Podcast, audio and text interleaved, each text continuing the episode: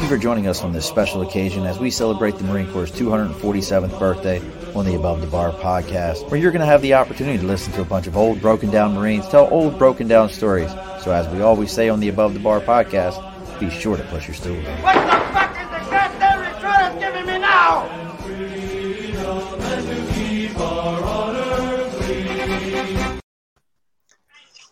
Well, hello there, folks. Welcome back to the Above the Bar podcast. If you heard, that's a special open on this special day, uh, and everything special. Even as right now, we're missing one of our our uh, 8412s.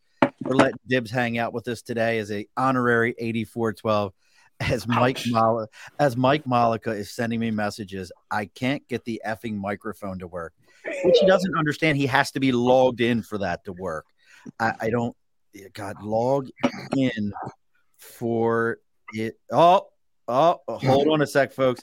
Here he is, the one guy that will get us all fucking canceled today, and I know it's gonna happen. Let's see if I can get him. Oh, why the hell? I can't even I, get. I was scared to get on this because of him.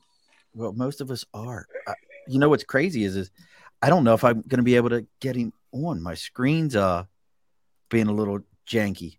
Like what the hell? Oh, it's not gonna be the same without Mike. No, I can see like it's it's not letting me. Holy shit!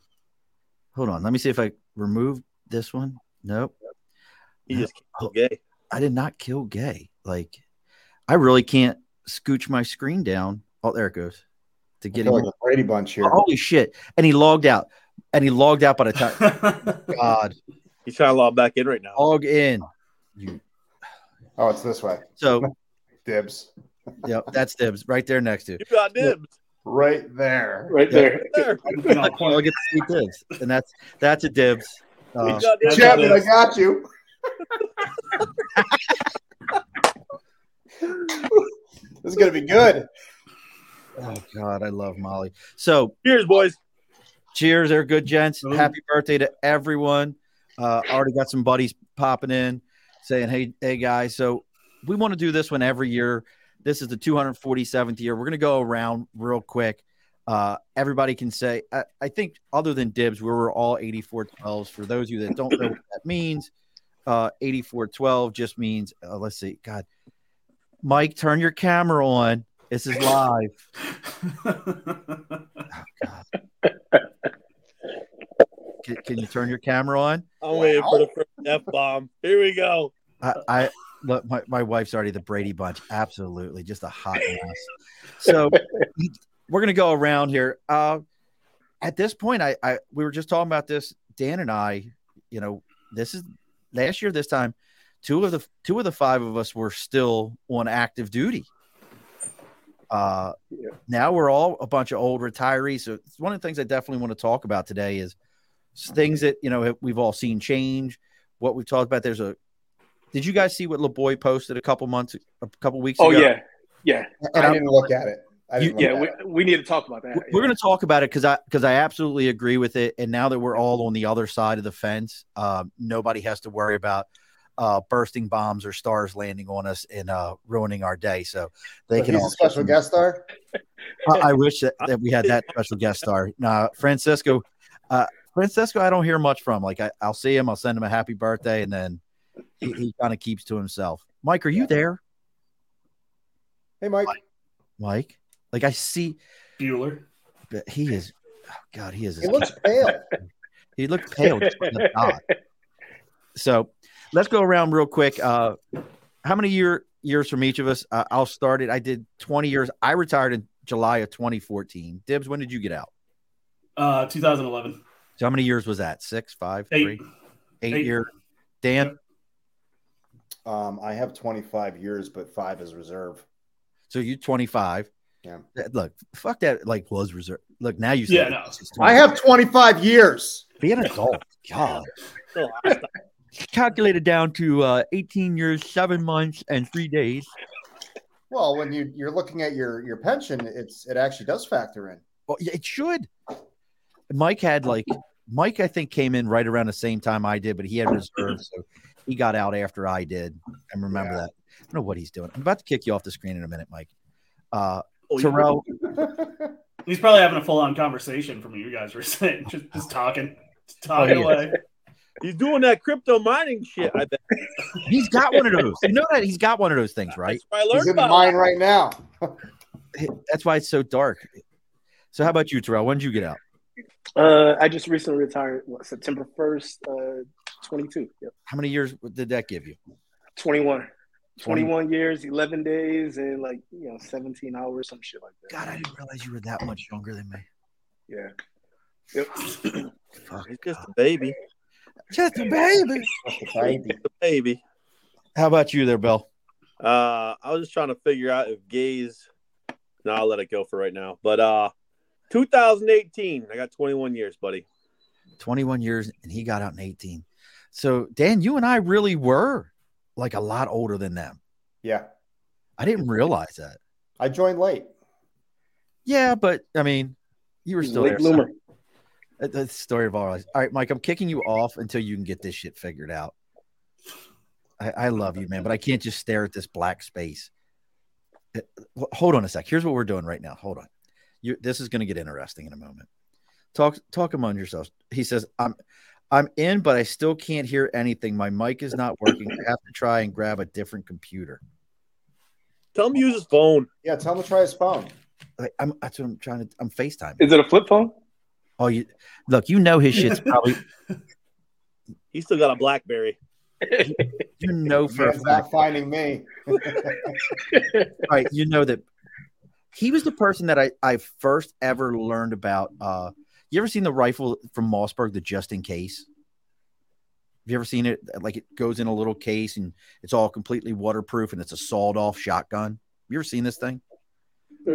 Molly i was like yeah man you should see it. He's like i got one. I'm like oh you got one? He was yeah it's tied to a rope thrown in the pond in my yard just in case while i'm out there fishing someone attacks. What the fuck is wrong with you dude What is They wrong know he ain't bullshitting either. No. Like, I'm like, this is really a thing. This is this guy. So, between all of us, so what do we have here? One, two, three, four, and add my. So we have over a hundred years of Marine Corps in here right now. Over a hundred. Already got Carol, Big Carol. Just wanted to say happy birthday to all and thank you for your service. We appreciate you, Carol. So, how do we want to kick this off, gents? I, I want to start with this. I know how things have been for me. Terrell, you're the uh, well, no, I guess Dan. Which one are you? Dan, was, Dan was the last one to retire. Yeah. Yeah. So you're the last one of us to retire. What do you think, man? What do you think in the civilian life so far? Love it. I absolutely love it. I uh, I've wanted to do this for a long time. I've wanted to pursue other goals, um, especially you know with like the real estate and everything, and getting into the coaching. I just want to do the things I want to do and have the the freedom to do it. Um, you know, with the way retirement worked out and everything else, I I get to do that. I can I can wake up, I could sleep in, doesn't matter, but I can spend more time with the kids and balance it out. How about you, Terrell? Um, I would say being a career recruiter, just being a recruiter for the amount of time that I was, I thought that I was no longer institutionalized until I hit the civilian sector and I realized like, man, I'm still institutionalized. And I didn't realize it at first because I've always been that low key, you know, nonchalant, didn't matter. But um, I definitely realized, you know, even though I was being my nicest self, some people thought I was a little bit rough around the edges. And I'm like, this is like I'm the this is the nice me. Like, do you do you not understand what I was? So, you know, other than that, you know, I'm loving it. You know, spending some time with the kids and everything. But you know, th- there was a, a little bit of an adjustment. So What What was your biggest adjustment? it was being hands on for the most part. You know, um, you know, recruiting, we're always in the mix of everything. You know, it's on a need to know, not even on a need to know basis. It's a matter of like, hey, tell me what I need to know, and if it's not everything, then we're gonna have issues.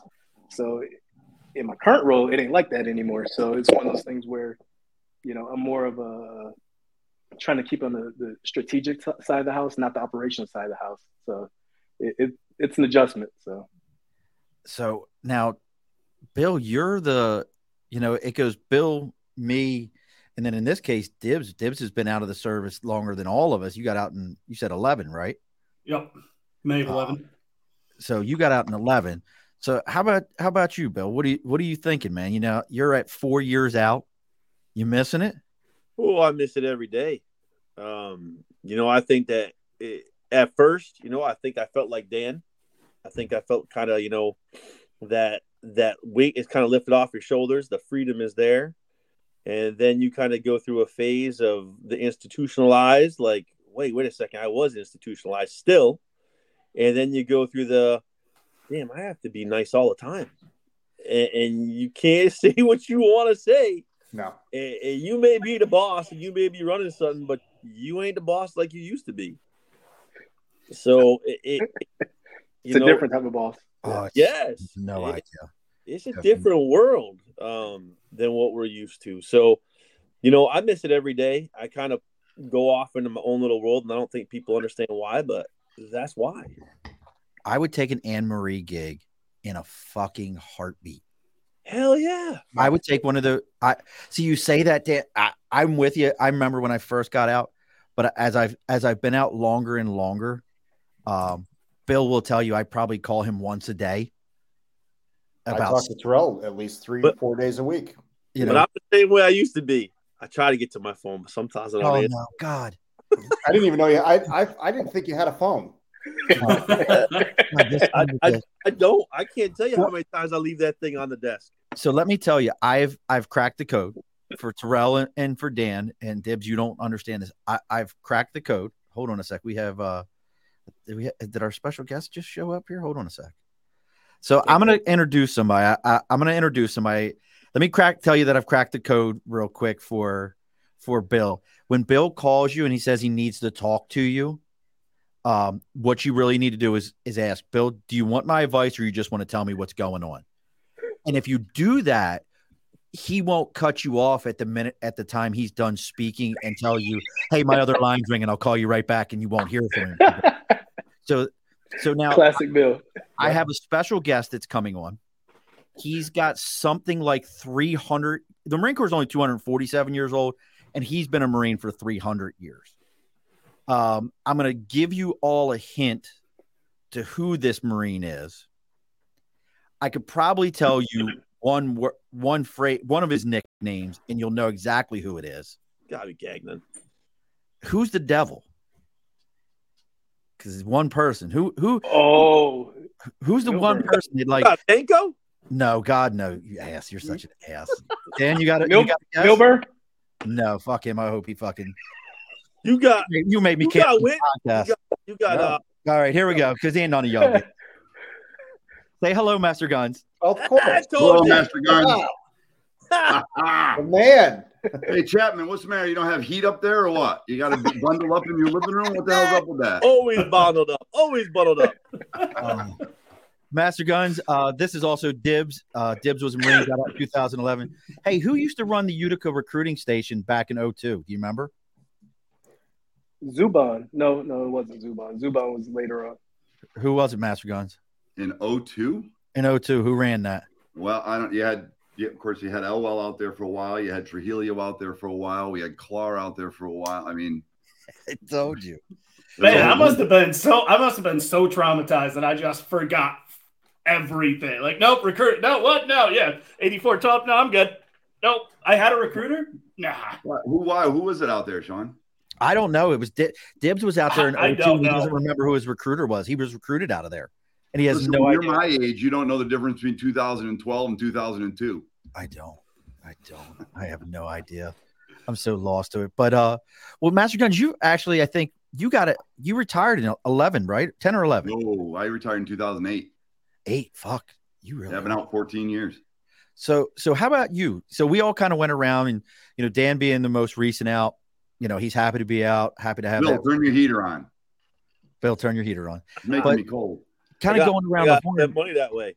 Bill and I being kind of further out, we really miss it. You know, I joking around and said, uh, I don't know if you remember Anne Marie that used to be in IT, but I would take an Anne Marie just to be back around Marines and, and be back in that environment where, where, you know, speaking the Marine language again. How about you? I mean, you, 08, you saw, you know, it's a totally different Marine Corps. What's your thoughts?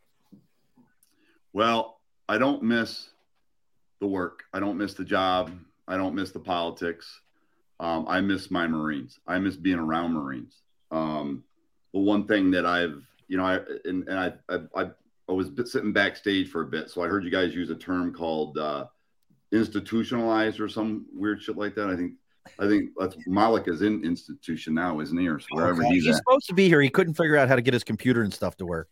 The uh, With the tinfoil hat he was wearing. Yeah, yeah. Um, what it is, it's not necessarily for me anyway. It's not necessarily institutionalized as much as it is. We you have a certain level of standards, and you have a certain level of professionalism and performance that you get very much accustomed to in the Marine Corps that you just don't see in the civilian world. You just you just don't. Whether it be my clients that I that I service, whether it be uh, people that work for me in, in any of my businesses, it's it's you just don't see it. You know, as much as we fought amongst each other, and as much as as, as much as we, holy shit, Bill, put your hat back on. I'm blind. Chapman, put your hat. Hey, I, I thought that was a toupee. trying to grow it, but it ain't coming back. Li- listen, brother, I completely understand now. I completely understand. No, so for me, that's that's what it is. It's it's not so much that I had to de institutionalize. Of course, I had 20 out of my 25 years, 20 of them I had on recruiting duty.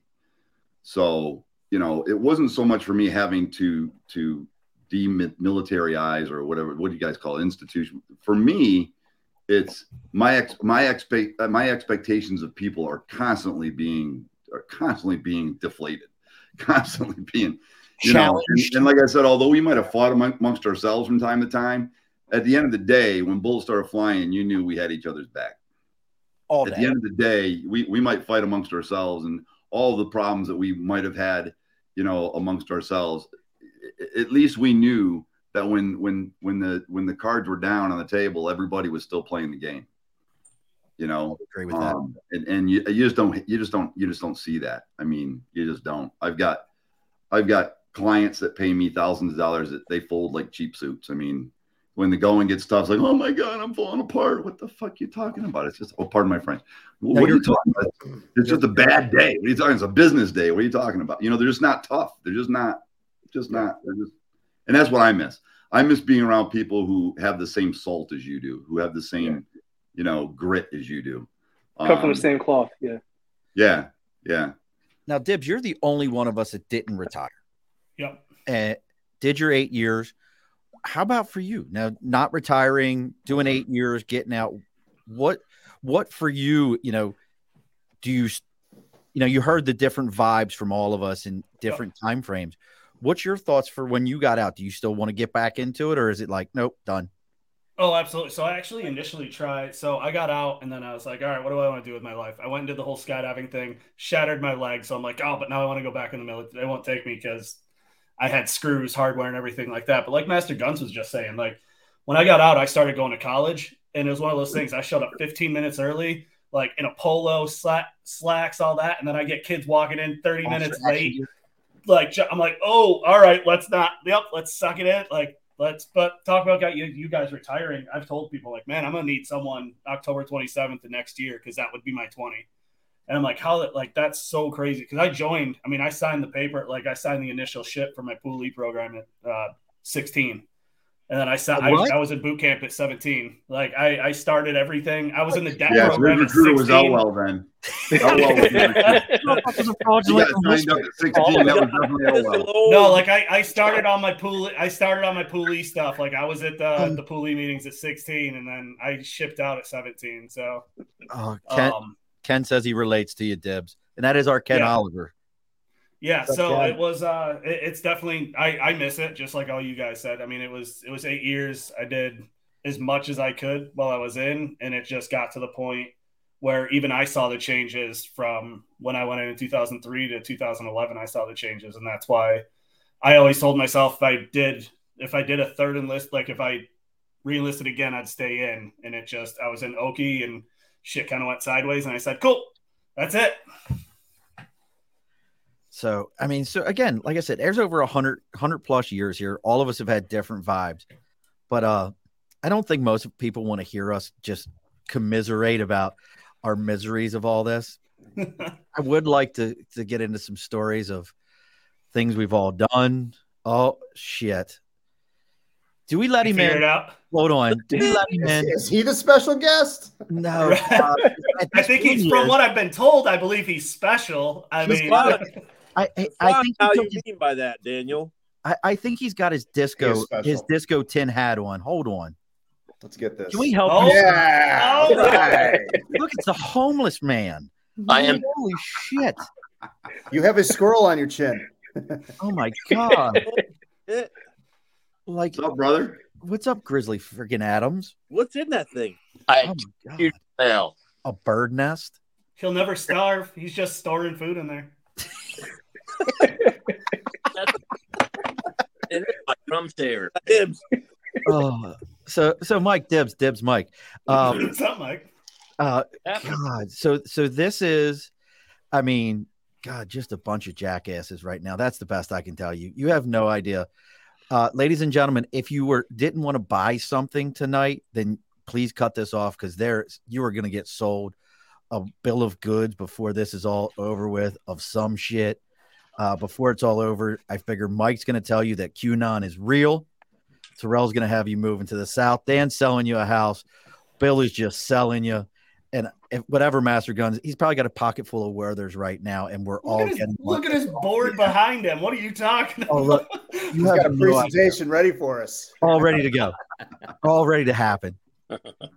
My whole office looks like this. Oh, he meant business Nice. when he got on here. Uh, what, what's here's what the great one. How many of y'all still catch yourself saying to people, "Hey, let's take a step back and look at the big picture." Not not this guy. What are you going to do? Say it to a group of bees? Listen here, bee. Let's take a step back and look at the big hive. like, I, like what I had a guy call me actually and say uh, it was that it was the Fourth of July, and he's like, "Oh my God, Mike, I got bees still in my house. What do I do?" I said, "What what do you mean? What do you do? Put them on the phone, kill them." like, what do you want me to do? I'm, I'm, I was like 300 miles away. All right, Mike. Is QAnon real? I gotta know. Is QAnon real, Mike? I don't even know what QAnon is.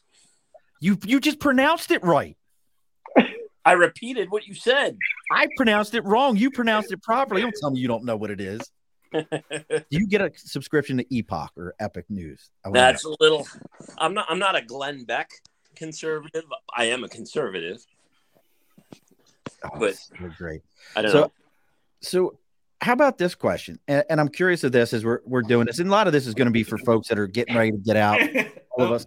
Oh, and we just lo- who did we lose? He's Oh, he's back. back. Oh. Uh, quick question here. Anything any of you wish you would have known or done before you got out? You know, like, ah, shit, I wish I remembered to do this. Uh, I can tell you for me, it's stuff on my medical record. I promise. you. What the fuck is he doing?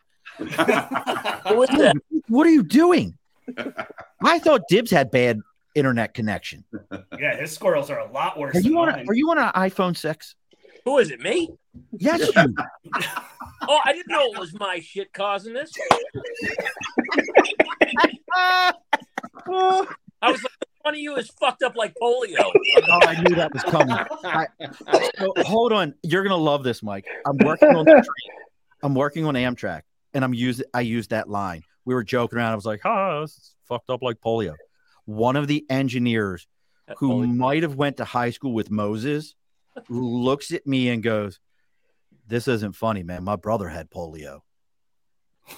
and fucked up, right? What? I was Not like, wrong. "What?" Ha! I'm like, "Ha!" He's like, "No, seriously, my brother has had polio." I was like, Then you get the joke.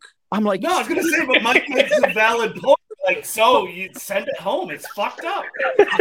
But I'm scared, like, who still has family members that had polio that are alive at this point? I I'm like, he didn't tell you if he was alive or not. All he said was his. It bro, doesn't matter. that I was- Relevant. I stand by what I said. Polio is fucked up. Well, I tell this story all the time. with me? Is polio not fucked up because your brother had it? I think Fuck. everybody in this room at some point in time, except for Master Guns and Dibs, has either at one point wanted to push me in front of a train, which I'm completely okay with. But Mike is the only one that in this room that I thought was going to end my career. And I always tell this story about Mike. He, I thought he was going to end my career. The first time I ever met him, we were all grouped up down there by Benet Labs here in Albany. we were doing all hands. I thought I was looking good. I was getting harassed by uh by Dan, not Dan Beecher, but by uh Whitley.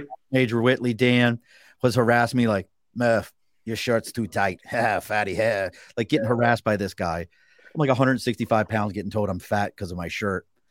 Walk into a room and Mike Malika addresses the entire group of Marines and tells them, I'm going to beat you like a particular group of, oh, don't, don't you disappear, you son of a bitch. Don't you try jumping off. And tells them he's going to beat them like a particular group. And I went, my career's over with. My whole career is done. And as I did this, I look back at, at Major Whitley, and Major Whitley just smiles at me like, this is what you're you're here for. This is what welcome to the fight. And that was my inner what is he doing?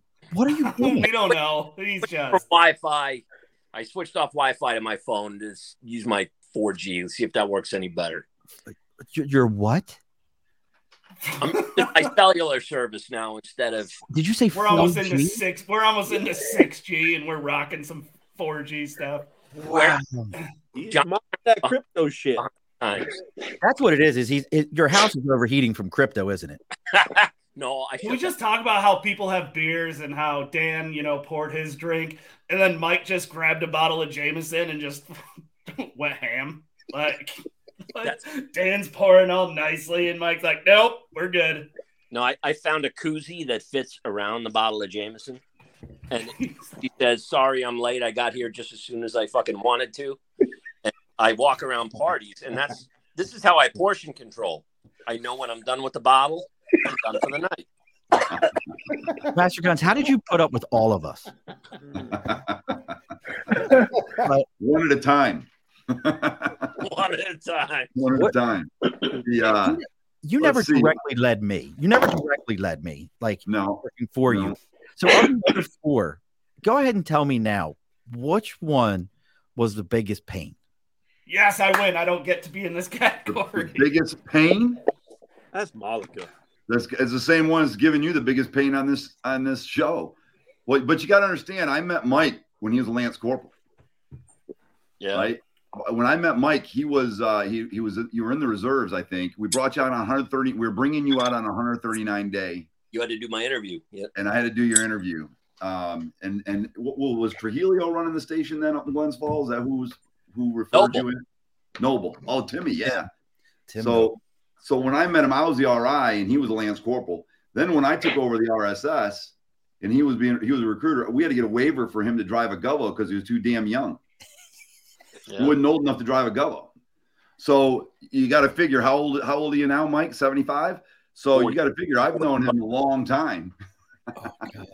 Oh, I was I was 18. You're 18. You're well, yeah, you were 18.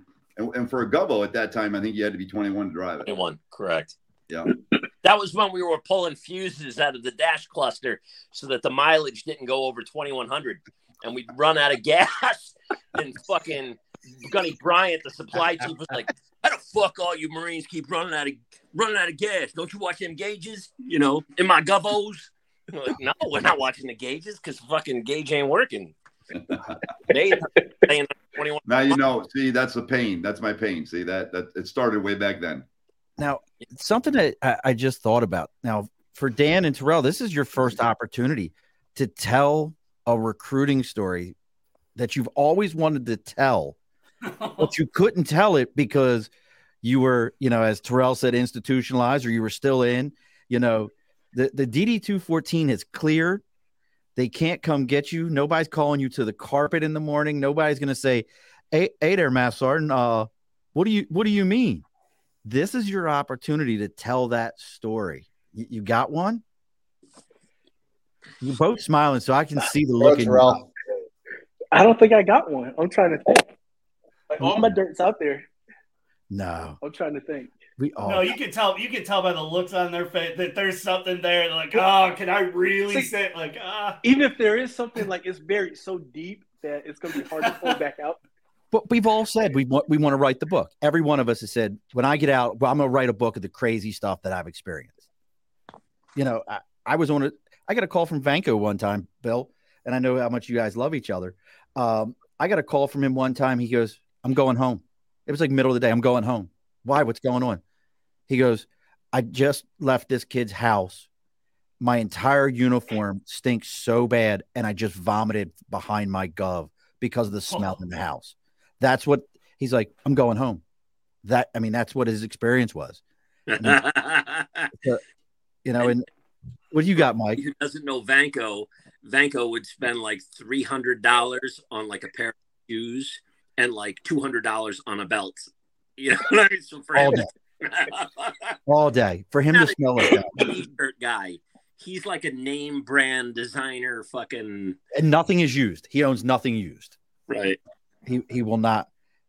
Come on, I know Dan. You got to have some. I think the only thing, because I'm not going to talk about any drinking because we didn't do that in recruiting. But, excuse me to one talk about second. down in the city? Want to talk about in the city when we and and the the carafes of of red wine? No. Oh yeah, I wasn't privy to that one. I was.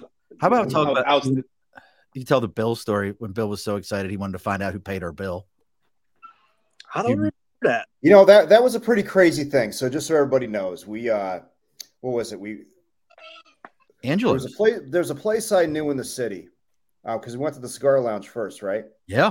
So I went with my buddies to the city when I was living in New York, and we went. You know, my brother came out from Australia, and my buddy who already lives there, he uh, he got pretty trashed, and, and we were kind of loud at the table, and they uh, he he stood up and he hit one of the nice Italian pictures. I don't know that probably the mom painted or something, but it was uh, it kind of pissed the the owners off a little bit. So as we're leaving, I find out they have cigars and they had a lounge, and I didn't know really what this meant, but I'm like, hey, can we get in for a cigar? And the guy's like, you're uh, you, no, your guys are too loud. You know, bottom line, I, I we can't have you, and, and it's members only. And I'm like, oh, speaking of member, your boss up there, I see him with a comment out of the Marine Corps up there. That picture is was Marine? Like, what's going on? And he's like, yeah, yeah, of course. He's here all the time. He's upstairs. I'm like, really? I said, I'm a Marine. Think I can meet him? Go up there. I didn't even before I even met him. They had us all all decked out. Freaking got us uh, tables.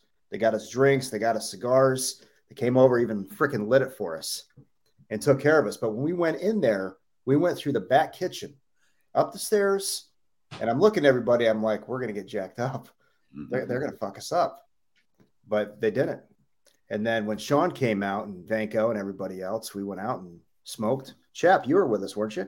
I was. was. Okay. And then we uh we, we smoked cigars. They set up a wet bar. We didn't pay anything for this.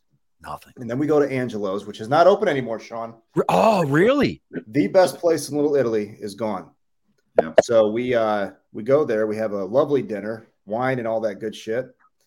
And probably ran up what, five hundred dollar bill at A- least. Adam, we, what, how many NCOICs were there? You figure 12 of us? Command group? Yeah, there was quite a few. So, So probably a thousand. probably 15 people at least. Yeah, it was it was way more than that then. So uh somebody paid the bill. I'll never forget that. Somebody paid the freaking bill. And they wouldn't say who it was. They're like, you guys are all set. And it was uh it was pretty crazy. Kind of the coolest thing I, I saw on recruiting where somebody showed some sort of uh, appreciation. It was nice. And then there was So the- were all you guys? So I mean, coming from me, like, were you all you guys? I mean, career. I mean, career recruiters. I mean, is that or how? Yeah. Yeah, it's so awesome. Like, see, and I love hearing because I mean, I've got my stories from the time that I was in because I feel like my eight years, I definitely made it worthy. But hearing stories like that, I've done similar things, and it's just cool seeing it and hearing it from that from that aspect of the career recruiter. Dibs, just to give you an idea of the history, Master Gunny Gagnon shipped me to boot camp. He was running Oh. Saratoga. He was running Saratoga. His recruiter, his, his, his recruiter worked for me, and I believe Mike. I don't know if you were on the team just yet, or you were. He had just gotten back from uh, BRC. Was Yeah. yeah. I was there oh It's my- crazy. That's so cool. I was so it's when Drake was running Saratoga. That's that's when Gordy found that that Gunny Drake's gov was too dirty and took all his shit. Actually, it was you and Gordy took Yeah. all his shit out and stacked it on his desk, all the papers and garbage, and then put his gov keys in the pile. It Yeah. was like unfuck yourself. And I was doing mission planning, monthly planning in the Saratoga office.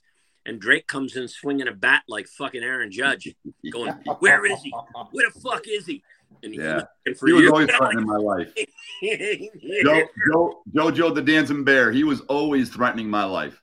But the thing with Joe, Joe was one of those old school gunnies, right? Old and he was just he was, he's older than I am, and he was a and I was young compared to him at the time, and he uh he was one of those old school gunnies that you couldn't tell him anything, you couldn't get through to him, you couldn't get him to understand how certain why certain things were important if he didn't think they were. But one thing you one thing you can't take away from that man is that he'd die for mission.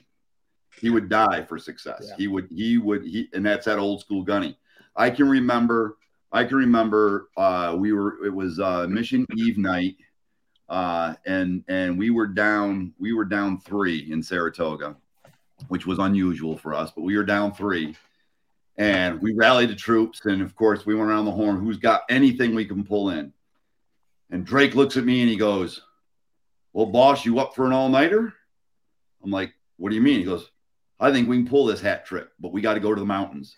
He had kids dangling on a string that that uh he just couldn't knock them off. He just couldn't and so at eight o'clock at night or it was seven o'clock at night mission eve night we jumped in the gov and we had to tie we ended Out up going to Ticonderoga, right? We ended up in Fort Ann. We saw that's the night that the Rivers, the Rivers kids joined. That the Lacey Rivers and uh and her brother, I forget his her brother's name, Albert. Albert. Albert. That's the night that they and there we are at midnight in in Ticonderoga, and we've got four kids at a kitchen table because we were putting Lacey in, and Dad was a Marine. We're putting Lacey. We're, we're doing her paperwork. In walks Albert, who we don't, who had been interviewed like nine times, right? And I said, "Hey, where you?" I said, "Sit down." I said, "I hear you need to be on my, in my Marine Corps." And he goes, "Oh no, I've heard it all." I said, "No, you ain't. Sit down." Right? And so we start talking to him. Next thing you know, two kids knock on the door. They're Albert's friends. He was supposed to go partying with them that night. we bring them in. Next thing you know, we're bouncing around. We're getting Pete. We're we're and we brought all four out of the out of the woods, and we and we overwrote by one. We overwrote by one the next day. We walked all four on, and we overwrote by one next day. That's a big win. That's, Yeah. that's, a good, a- that's a good story. Phenomenal. Like that's twenty-eight percent. That's, that's that's not- some legendary shit right there. Yeah, he goes. We got to. He looks at me. He goes, "We got to pull an all nighter." What do you mean pull an all nighter? And he goes, "We're gonna have to go to the mountains." I'm like, "All right, let's go." And away we went. And he had enough kids interviewed. He just couldn't get them to push push over. Uh, and I never rode with with Drake after he after he got to a certain point because he was he was just that good. He was good enough to take care of his own business. Yeah. You know what I mean? So I very rarely rode with him other than to have fun or when I pissed him off, he'd hunt me down. he's he was always threatening me with a bat. He never did swing it at me, but he's he you know it's funny because he's in, he's over in, in Okinawa now. I stay in touch with him all the time through Messenger. Like he moved there. Yeah, he he's lived there since he re- retired. Yeah, he stayed. Yeah, he got a j- he got a contracting job over there, a government contracting job. He just stayed. He loves it. He loves Okinawa. Good. Matter of fact, when he left recruiting duty, he he asked to go go to Okinawa. The- And it, that kind of reminds me of how we all met. Like Bill and I met in 05. No, 06. I think it was 05. No, because I came back on recruiting duty in 06. Had to be 06. I, we met in 06, hanging out in a lat. eh, eh, the the most memorable moment of that was me, Bill, and Francisco LeBoy, all in blues, in a Latin club in in Long Island, just trying to shake our groove thing, and him, Bill drinking like gallons of sangria. Like I think it was like the first time he had ever had sangria. It was a great night. Oh, we were just trashed. how about how about you there, Terrell? When I mean, you were in Albany, like you might have been in Albany Forever. longer than any of us. He was the Yeah, ops clerk. forever. 90 Yeah, I got He was the ops clerk. yeah, I got there in uh what 2004, and then that's when I met Dan, and um, I met Bill. He had came on in 2005, I think it was, and then uh, Mas, uh, Master Malika. He was what you were, yeah you were there. You was the ARI at the time because Bragan was the RI. I remember that. And uh, Master Guns, you was down at the district as the train team chief at the time. Yeah. So God. Yeah. yeah. Yeah, well, it's shit's funny. phenomenal, man. That is amazing. Like that. That is Yeah, just so Dibs, crazy. so Dibs, you joined what year? Oh three. In out of Utica? Uh, so my main station, like the main hub, was out of Utica, like out of New Hartford. But my Yep. uh, my actual station that I was recruited out of was Oneida. Right. So Like the I, guy, like I grew up. so the So he had to have little Zub on there, little little short. yeah, the, the guy that ran the, the station when you went in, what did he look like? No chance in hell, Master Guns. I don't even remember. Well, was he if he was this tall, you'd remember him, right? Was he an average No, size? he, guy? so no, I think it was so. For some reason, Staff Sergeant Gage. Were I don't know. Like that name sounds familiar. I could go back and try to. I've still got all my paperwork and shit. Tall guy, right? Tall yeah, guy? super tall. Yeah. Yeah, Yeah, he was like a baseball player. Yep. Yeah, like yeah, that name sounds super familiar. But Very I stiff. changed. Good Uh. I changed a couple of times. Yeah, and then I think there was a staff sergeant French at one point. Like, Right. oh, Yo, Good old Bruce. Son of a bitch. So, Dib, yeah, so, Oh, so, Dib, Bruce so Wayne. Dib, just to give you an idea, right? French at one time, I when I met French, I met him as a as a 139 day, or he was a lance corporal, right? And then he came out, and he and he at one time, you know, was on our was on my team, right? But but French's recruiter, we we were recruiters together. Beecher's recruiter worked for me. Bill's recruiter is my best friend, who also was one of my recruiters when I ran Binghamton, because I believe Hutch was your recruiter, right, Bill? That's true. So Gunny Hutch is his recruiter. Mike, who who put you in? Noble. Noble, right? So, and I can remember poor Noble when he first took over the station. I went in to train him as an NCOIC, and he just looked at me. and He goes, "I don't want to do all this shit." I think I was a Gunny at the time. He goes, "I don't want to do all this shit, Gunny." I said, "Well, you're going to have to. You're the boss now." I, I don't want to do all this shit. I just want to. I just want to recruit. But every single one of every single one of their either their recruiters or the guys that they the, the guys that were were part of the foundation of their of their careers, I've known probably for for all of their career. You know, See, that's great, the like- cool thing about recruiting duty. It's a very, very so awesome. yeah. I At mean- Dan's retirement, he said it best. Beach, at Beecher's retirement, he said it best. Is that we've all we, we- it's such a small community. The Marine Corps is small as it is, but the recruiting command is even just that much smaller. That if you stay around more than a more than a, a, minute, you're gonna you're gonna know everybody. You're gonna get to, you know you're gonna see every. it- It's funny because that and, and Sean, you'll appreciate this, but I went to Beach's uh, retirement, had no idea that Baker was the contact team chief. Oh, Baker. Fucking. Brian. You understand when I met Baker, he was a staff sergeant who couldn't spell S S and R. and, and always passed out with a full beer on the dresser next to him and would piss himself that night. Yeah. Guaranteed. Would piss himself and have a full beer next to him. And poor Francisco was always his roommate. Always. No, I, I just I love that small Marine Corps. th- Like it's so talking about French. Like I remember uh, French when I got to Lejeune, uh, like when I got actually into the fleet, and then someone was talking about something like, "Oh yeah, I know." Like Staff Sergeant French as a bouncer over at the Driftwood, which is like the ghettoest fucking strip club in Lejeune. And I'm like, I'm fairly certain he was my recruiter. Oh God, I love it. Bruce French. Right. Last You know, what, though, God bless that guy. When I ran East Greenbush and he worked for me as a recruiter, he was recruiter of the year. And that guy, I mean, he'd work his ass off. And I had Sergeant Tavano who would, oh, he ended up getting relief for cause. He'd always come in with no appointments. I'm like, next time you come in, I'm going to have fucking Bruce punch you. So next time you come in with no appointments. So, of course, the next day, Tavano comes in. I'm Bruce. Bruce runs fucking caves in his chest. I can so see it too. French broke, French broke my ribs. Did he He really? was a, Yeah. uh, he was I a was at a- I stocky was a guy. pool Like, like, he function. was.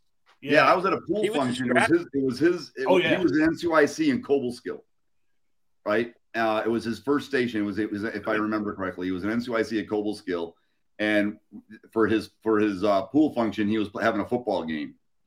And so, of course, he was playing, and I'm the RI, and I'm the visitor, right? So he's playing. You go, come on, come on, Gunny, come on, Gunny. All right, let's play, right? So me and him are destroying the kids, of course, completely forgetting that they all got to ship to boot camp, right? We're just whooping on them. It's like, and then and then I didn't see him coming, and he got me one time, and I went, he he caught me hard, and then and when he did, it, I when I hit the ground, I heard the, and I'm like, oh, that's not good. That's not good. See, I feel like I was a nightmare poolee for like one of those two because I think I started with Gage and I ended up with French, but I felt like I flip flopped between reserve and active. I think three times. Like I feel like I was just a fucking nightmare. Like just That all depends on the quote. That all depends on what the mission was at the time. that's You what I know, was it's probably the recruiter. We, we don't like to lose those reservists. Now, now that brings up a great point, though. Does any of you have like that poolee you remember, or you even stay in touch with? Like, example for me, my son Tyler, who used to harass all of you in the uh in the lobby at the office. That little guy, who's now a freshman in college, if you remember him. Um, I remember him. He kicked me. yeah, I'm not surprised. He was a douche child. He was a douche child, but he's named after the first kid I ever sent in the Marine Corps that went to combat, Ty- Tyler Katolka. He came home, but that's where his name came from was Tyler, and I still talk to Tyler Katolka, who I put in in 01. Anybody that you guys just remember like that, or, or you still stay in contact with? Yeah, I got one kid, uh, Damian Carpenter. And I call him a kid only because he was a kid when we first met. He's always going to be a kid. Uh, he was actually my first HV contract. He was a PPC and everything. So went by his house. He didn't have no phone number written on the, the pink card and everything. His mom answered, "Oh, Damien's not going to be joining the military. This, that, and the other." Saying that you know, I, oh, I don't want my child to get killed. You know, the typical that we always hear. So you know, living right there in Schenectady off of Albany Street and everything. You know, like you got more of a chance of getting hit by a stray bullet. So, you know, we had that little talk and everything. And sure enough, and it, it sucks what happened because a little kid got hit by a stray bullet either that night or either the next day or something. So I come back to uh, what's called follow back up to try to catch Damien at the house. And sure enough, uh, Carmelina is like, hey, you know, take him. You know, I'm ready for him to join this, that, and the other. Turns out he was 16 years old. So I'm like, fuck, we need a contract. And this was in November. His birthday was on uh, December 10th, if I'm not mis- mistaken. December 10th is his birthday. So we had the paperwork, everything written out.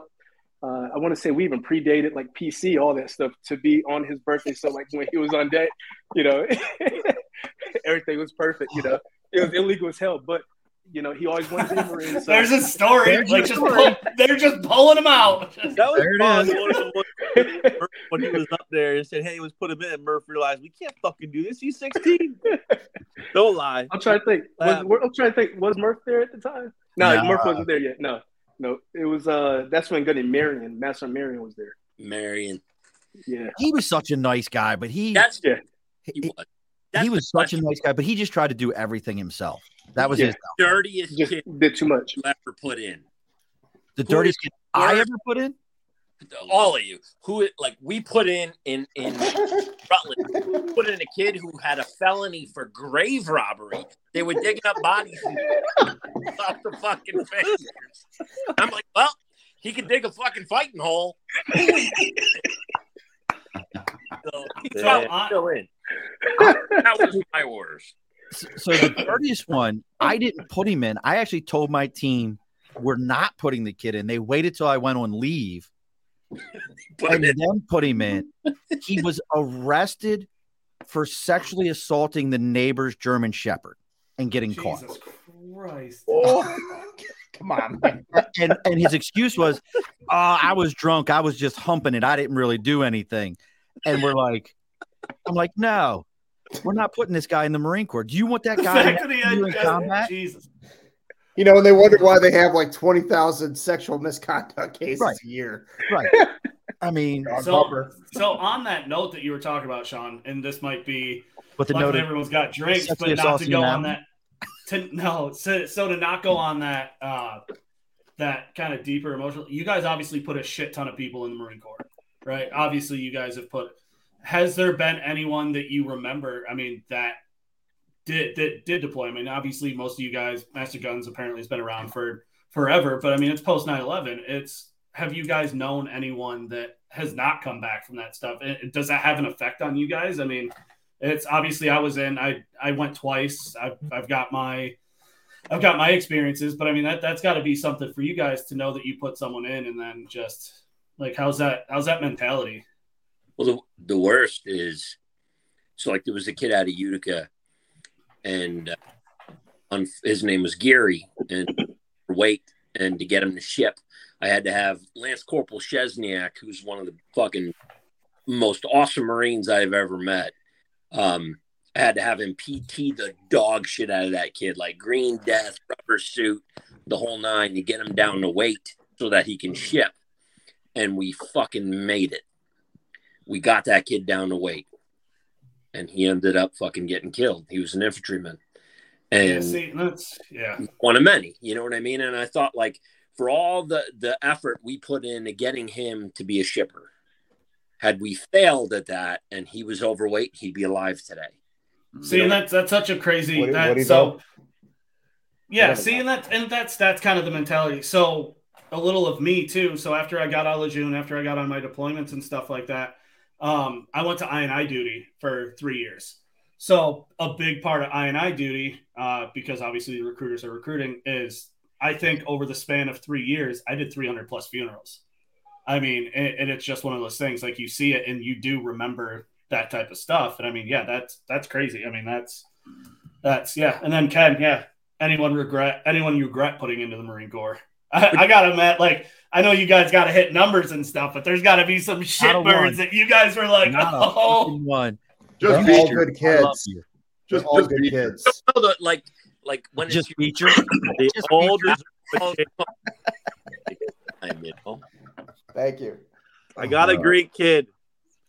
I, I no, don't. I can't say I don't, I don't have any I regret putting in No. the. uh It's funny because when you talk about poolees, um, when I was a street walking recruiter, of course, You were a some say street walker. Price was still in sandals at that time, but when I was a street walking recruiter, the uh, and I was up in Ogdensburg, there's this one kid. I have a bunch. Like I have kids. When I was in NCYC, every RSS I was at, I have kids that I remember, and I still and a lot of those Marines call them kids, but now they're Marines.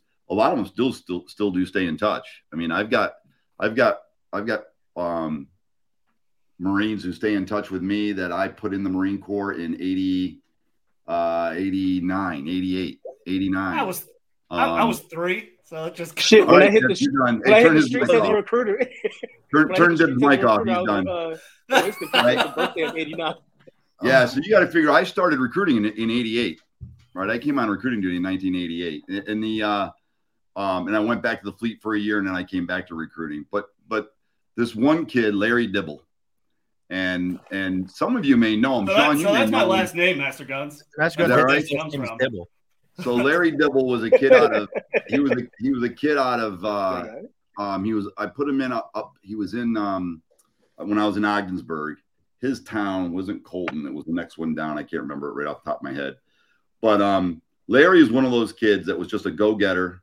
He was he was a small town kid who had way too much energy, and if he'd stayed in, in if he'd stayed at home, he'd end up in jail. And so I sat with him, and and when I first interviewed him, he laid out this he laid out all of his vision and his plan and what he wanted to do. He's he's one of the few kids that when we sat and we did the interview and we no shit talked about, you know, four plus years and he wanted, you know, he wanted to be an officer. He wanted to get into certain fields. He wanted to get, you know, we laid it all out. And he's he's one he's one of the, the the few kids that actually did it. He did everything that we talked about that day and he's a retired lieutenant colonel today. Oh See, wow. I was just You gonna say, guys know, be um, cool as shit. you guys you guys know Dan Colvin over Momentum. He was uh, he was a RS he was a RS XO uh, XO in Buffalo. We, Mike, when we went to uh, the the where did we go? The, the Bones, well, the barbecue place over in Troy. When we all met, Dan, Dan was there. The, Yeah. So, the, so Dan is is uh, Dibble's best friend. They're both Mustangs. Both you know, Mustangs. dinosaur barbecue. Yeah. that- so that's- that's so I as shit. I recruited. mean, I, have a lieutenant. are- I have a retired lieutenant colonel. I have I have another. I have a, another kid who retired as. Um, I have a bunch of them that retired as master gunnies or sergeant majors, but I have another one who made it to the rank of uh, major. Um, that that I that I put in. It just they you know they they mustanged over and and did it. You know what's what's what's hard for me is to realize it's been 14 years since I retired. Right.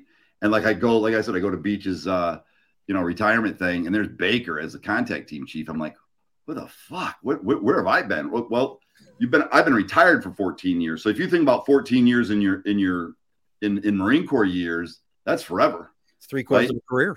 Yeah. I mean, it's almost Yeah. a full, it's almost a full career since I've retired. It's been like that though, you know, and all you guys grew up and look at Molly sporting the gray and all that shit. Look at that.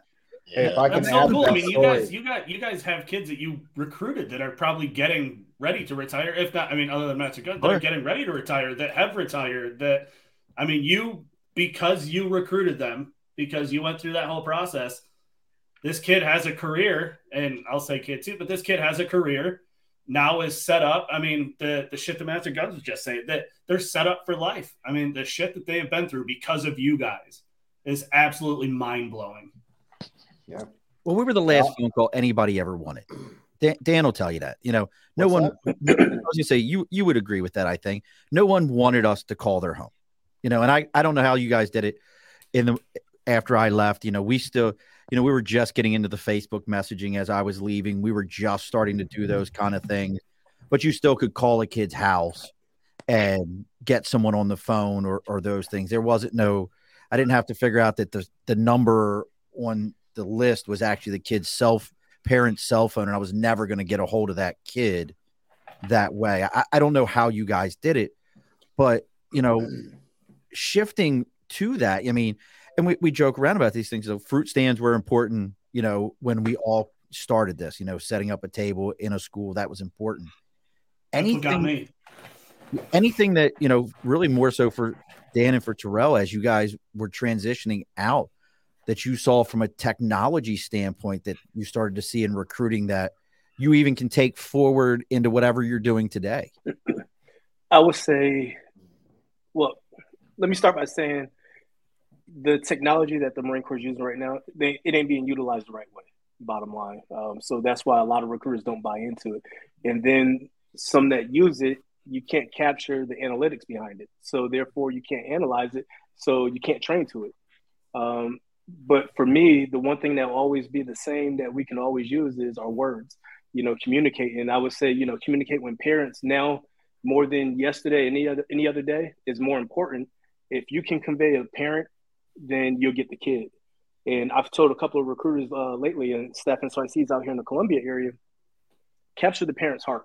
You know, focus on that right now because unless if you don't do that, you're not going to capture that kid's heart. You're not going to have an opportunity to capture the kid's heart. You know, so I, I told them just shift your focus. You know, it sounds crazy, but you know they're spinning their wheels trying to get in touch with this kid, and the parents are you know giving them the Heisman. But you know, that that's my take on it. So. how about you dan You know, I, it's funny we talk about technology. I, I just don't think we were using technology at all. Um, it's, it's scary. I mean, they didn't want to embrace new ideas. I mean, even when they came out with this social media package, it was very generic, you know, when they came out with it. And I'm like, I, I just never understood why we weren't using landing pages.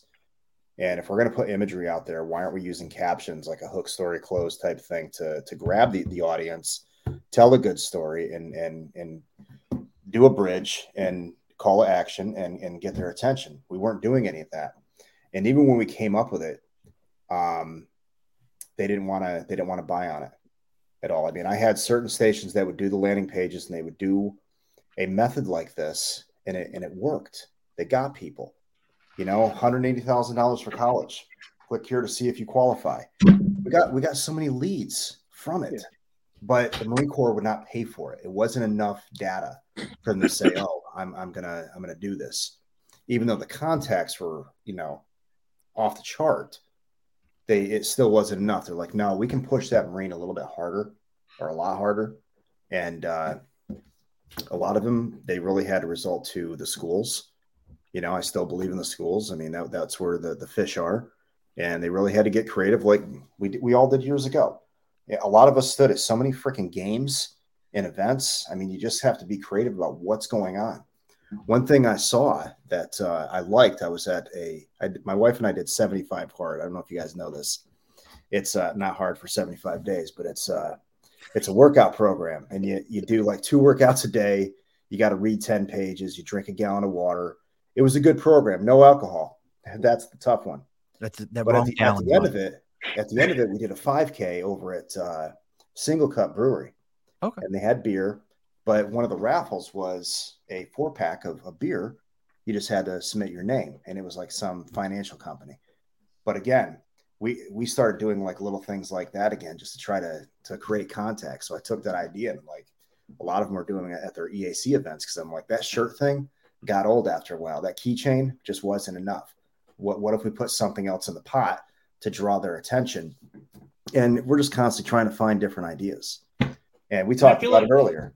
Master Gun said it. You know, when we're talking about the grinding and everything that you know, we're all cut from the same cloth.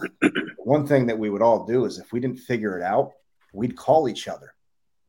We're always calling people to find out, okay, what are you doing? If you're you're winning right now, what are you doing to make it happen? Because I want to know about that. I want to learn. So that's the big thing that this generation doesn't do that well. Bill would I feel you- like that's a missed opportunity. I mean, like, so look at so my back. What I'm doing right now is digital media and marketing. Like, I, I do marketing, graphic design, all that good stuff. And I feel like you guys probably did. You guys have like yearly training that you had to do, like what from the recruiter aspect? Like, no, but I feel like that. So, Comcam, like Combat Camera, sends a group of Marines, like eight or nine Marines, to Syracuse for a year to go and do their entire like broadcast package, their all that stuff. I feel like that's such a missed opportunity for. I mean, I get you guys are slammed and shit, but just to at least learn a little bit of the marketing aspect from the social media and whatnot. I mean, it's I'm glad you just said that because I Yes. think when the Marine Corps downsized and got rid of their middle management, Yeah. recruiting got easier for a couple of years.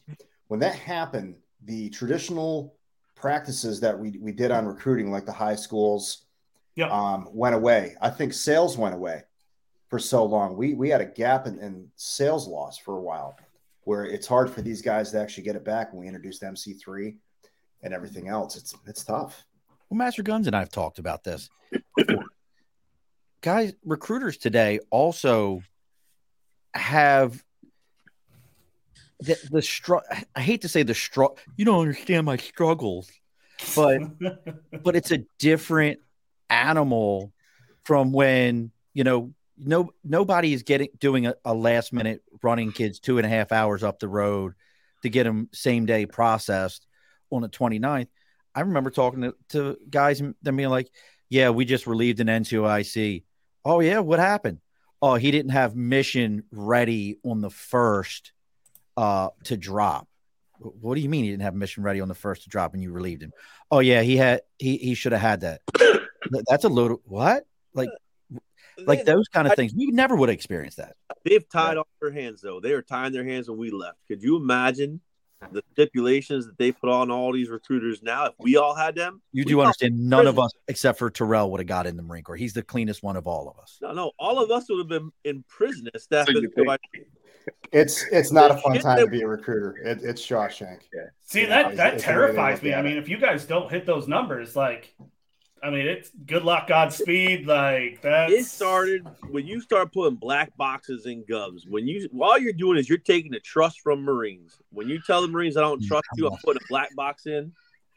i used to drive that bitch at 100 miles an hour I, I was take i was on two yellow jackets and a uh and like a whatever one of those Oh, yellow jackets. thing was- let's taking a kid same day up the Pennsylvania Turnpike. My stomach turned. I was doing 100 miles an hour. I pulled over the side road, threw up at the back of the Gov, got back in, and got that kid up the road to MEPS on time. Those black boxes were necessary. We were we were doing some some silly ass shit. What, though? I, I- I licked I licked the side of my fucking car because of a yellow jacket that I went to eat. Didn't have water and it just disintegrated on my tongue. And I'm like, this is terrible. Just start. Yeah, it was uh-huh. bad. Those things. When you start putting all those restraints on recruiters, though, that's when you start to see struggles. Yeah. Well, that started in what would you guys say? That was probably 07, 08. 07. You know, we we got the tattoo policy. Can't be bigger than their hand.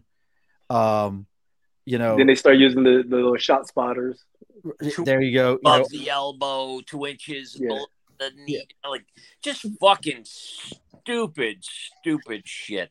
you know, all, all those things, you know. But but you couldn't put that kid in. But I put a kid in that had a Grand Theft Auto and made him motor T. Right? He could have a pink fluffy bunny, but if it was on his knee or on his elbow, got you know, my first experience recruiting was I remember walking up to the headquarters and there was these old fucking crusty gunnies up there, and this one dude had you smoking a cigarette and he had a spider web tattoo on his elbow like a fucking inmate. You know what I mean? And I remember thinking as a young Marine, like, these guys are badass. And I would, if I had to be in a fucking, in a fight, in a war somewhere, I would, those would be the guys that I want to be with. You know what I mean? Like they were hardcore. Yeah. Now we went to this, well, all Marines should be gentlemen shit. Like that was the officer side of the house, not the enlisted side of the house. The enlisted guys were the ones who fucking cursed and fought and friggin' dipped and did, you know what I mean? Like, That, that's what it uh, was, right? If someone thought of a Marine, you thought tattoos, just straight degenerate tattoos, but get the fu- get get the job done. I mean, Look, Well dressed, I- very well dressed. that they struggle to assimilate in the civilian life because I am like Red from Shawshank Redemption. Like you said, like I have been indoctrinated hanging out with Marines. Like you remember Schmeltz, right? No. That I can You know tell that name, Dan? I, I just had coffee with Bashat today, Mike. with Bashat, Bashan. Roy Bashat, and we were talking about Schmeltz. So please continue. Schmeltz fucking he gets a dog from a rescue, right? He wants the meanest, most vicious dog he can get. From a rescue. fucking pit bull that had been a fighting pit bull and the ears are trimmed and it's got like one brown and one blue eye and the thing is just mean as cat shit and he has the thing for like two days and he can't bring anybody over his house because whenever he tries to bring a friend over that fucking dog wants to bite their face off so he calls the lady from the rescue back up and he had gotten this dog from like fucking i don't know it was like buffalo or some shit like it was out west and he's like, Hey, lady, you need to come pick this dog up. And she's like, Oh, I'm sorry. We don't have any returns. He's like, Lady, you don't pick this dog up. I'll kill two dogs. And she's like, I'm on my This guy was he was good. He was really good. would do. I went in. I, I think I was the, I, I was the fucking ARI or something. I walked in and he was getting an SRI done by the district, and um, I was tasked with going in and pre-inspecting his system. So I pull out. I'm like, let me look through this Marines fucking volume one. He, I open the volume, like the binders there. It says volume one on the spine. I open it up. It's Star Wars memorabilia. I'm like, where the fuck is the volume one? He goes, I don't need that shit. Right? He Oh. threw away the volume one and replaced it. He three hole punched Star Wars memorabilia and put it in the volume one. And then when Major Chisani came in, he goes, Hey, sir, check this out. He opens up the fridge and it's filled with beer. This is in the fucking RSS. And Chisani's like, Schmeltz, what the fuck are you doing? Like, but Who was the these are female admin that we had? What was her name? Uh, Folan. Poland. Folan. I hadn't been so. d- Oh, you Folan- talking the big fridge we had in the back? Yes, you might have. it's you bad that he already still- knows. You might have knows where still been, been back here. I was the ARI. Mike is the RI. Uh, poor friggin' uh, Brent Ryder. Still talk to him. He's a state trooper now. Uh, Brent is is sitting there as the OPSO. I was opposite.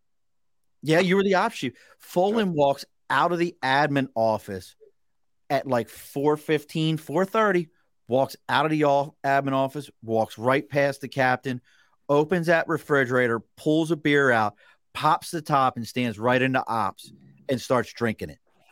Right in the middle of ops. He was he I saw him later. He goes, because him and I checked in the same day. He's like, Gunny, where the fuck are we at? What is this place? I'm like, I'm like, you know, you, you our CEO to be his master blaster because he's just a mongo uh, monster. Our sergeant major eats 12 dozen donuts and puts on zero pounds and doesn't know how to doesn't know anyone's name, knows zero names. Do you? Oh, Did you ever stocks. I couldn't stand that motherfucker. Oh, I loved stocks, dude. I stood in the office one day. Me and Brent, we're sitting there. Uh, the guys from RPI had come down, and it was like a colonel and, and and some captain. I don't know who they were, and they're talking to, to him, and he's telling them, like, "Oh, I was in that same unit. Do you remember that real tall, skinny, dorky-looking Marine, real lanky, wore glasses, had a scar across his face, looked like a big asshole on his forehead?" And he would describe people like this and he's doing this and the whole time the colonel's going um sorry major i'm i'm not i don't i don't remember that gets done and walks away and i looked at him i said sorry major can you write some names down you didn't say a single name shut up murphy you're lying Brent had a had a pipe up and go, "Sorry, Major, you didn't say a single name in that entire conversation, and vulgarly describe people to a colonel in the Marine Corps." And he was, he knew nothing. He was that dude was He did out no wrong. he did no wrong. So, I, but I want to know this. So, all of us being out, and we can actually probably go backwards on this one. I'm curious. Anything that you guys wish you would have knew? I know you're happy. Some of you are happier being out. You know, it's, it's a fresher thing. But anything that you wish you would have knew before you got out that you could have done or you would have prepared for in a different way. I'll hit that one because I've been saying it since uh, since March of this year, um, since I started filling out job applications and everything. You know, we're 8412s, we're career recruiters, and we're over on the human resources side of the house. You know, let's call it what it is uh, talent management, talent acquisition, things of that nature. I wish the Marine Corps had set us up to get the appropriate certifications to make ourselves more marketable. That's what I wish had happened because as we walked in, like degrees aside, you know, bachelor's, master's, doctorate, that's up to us because we got tuition assistance. But for us to have the opportunity to go out there and get a SHRM, a SPHR, and things of that nature, that's where the Marine Corps could really capitalize and actually start retaining people as well. Um, because had I had that option, I probably would have stayed in for a little bit longer just to get my SHRM because somebody would have forced me to get it. And then here the Marine Corps has another year or two, and then I would have got out and did my thing but I still would have become a little bit more marketable. So just those certifications itself as to what we do. Bill obviously didn't like the question. Yeah, he ran. Yeah. Really? but, but you know what? Yeah, that that whole SHRM piece uh, in our world is the difference between walking into a company and asking to be part of their HR and getting paid, and them going, "Well, you didn't really do our HR," Yep. and them saying, "Here's 40,000, 45,000 to learn it," or having that SHRM that's a sixty, seventy thousand dollars to start. Yep. So I'll play the I'll play the devil's advocate for viewers cause, just because I don't know what's SHRM. Uh, SHRM is professional, something professional HR. Yes, Their sure. organization. yeah. It's like an HR sure. certification. So Yeah, it's sort of- PHR and SHR, S, is Sherman PHR, professional human resources, and And then you got your senior human resource management. that's it. Senior Nice, human I resources. like it. management. Oh, I so thought I'm just was trying to play that. I, I have no fucking clue. You I'm thought not it going was to pretend mushrooms? that I do. So All So good. I thought it was psilocybin. Pastor Dunn thought it was psilocybin. all the damn certificates that man has. I'm sure he don't have it. Yeah. How about uh, anybody else? How about you, Master Guns? Yeah, so for me, my last uh I don't know, my last few years I was already planning my business. I was already planning my my first training and consulting business that I opened up. Um looking back what I would have done is I would have not only planned it, I would have had at I would have had it stood up and and and operating. I would have I would have leveraged a lot of the relationships that I had when I was on the national team and in the in the district. I would have leveraged, uh, you know, I would have leveraged a lot of the networks. I took for granted my networks.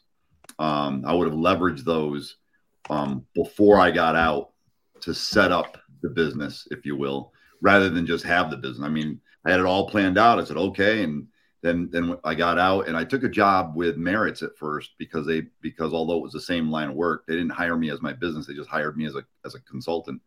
But it was the same thing. But it was a one year project and it was great for it was great for uh, experience because we were working with Disney, we were working with a you know international franchise, and it was it was really good.